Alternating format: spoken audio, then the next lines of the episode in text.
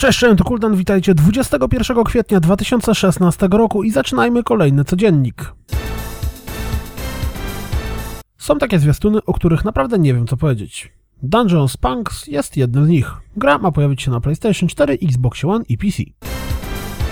Zwiastunem zapowiedziano 140, rytmiczną platformówkę od lead puzzle designera Limbo. Gra od 2013 roku jest dostępna na PC, a w tym roku ma pojawić się na PlayStation 4.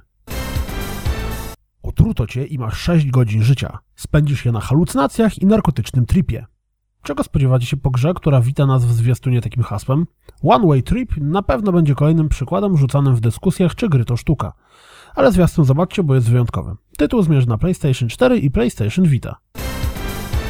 Macie ochotę na bijatykę o samurajach z 1998 roku? The Last Blade, bo o niej mowa, 24 maja będzie dostępna na PlayStation 4 i PlayStation Vita. Najpierw były plotki, potem potwierdzenie, a teraz mamy zwiastun Dead Island Definitive Collection razem z datą premiery. Gra ma pojawić się 1 czerwca. Z okazji premiery ekstremalnie skillowego i szybkiego The Collider 2 pojawił się jego premierowy zwiastun. Jak jesteśmy przy premierowych zwiastunach, to pojawił się takowy również do Battlefleet Gothic Armada. Kurde, fajny ten design statków.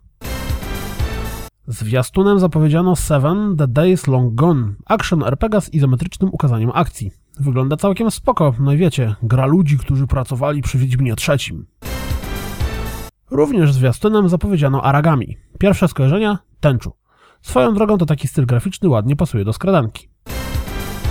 Po PC i Xbox One Shadow Complex Remastered pojawi się na PlayStation 4 już 3 maja. Danganronpa 2 Goodbye Despair jest już dostępny na Steamie. Press, na co czekasz z zakupem?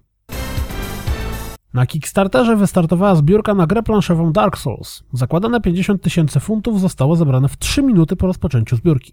Na tę chwilę kwota zbliża się do 800 tysięcy funtów. This is madness. W Rocket League zagrało łącznie ponad 14 milionów graczy. Jak jesteśmy przy Rocket League, 26 kwietnia w ramach darmowego update'u zostanie udostępniony tryb Hoops, czyli w największym skrócie koszykówka samochodami. Ze względu na ostatnie problemy z Tom Clancy's The Division, w najbliższy weekend gracze dostaną dodatkowe 150 Phoenix Credits. A może interesuje Was japońska reklama przedstawiająca nadchodzący line-up gier na PlayStation 4? Dodam, że reklama w hip-hopowym stylu. No właśnie. Jeśli chcecie poznać kilka szczegółów dotyczących Pyre, to sprawdźcie, co Super Giant Games napisało o grze na swojej stronie. To wszystko na dziś, jak zawsze dziękuję za słuchanie, jak zawsze zapraszam na www.rozgrywkapodcast.pl Jeśli doceniacie moją pracę, wesprzyjcie mnie na Patronite i mam nadzieję słyszymy się jutro. Cześć!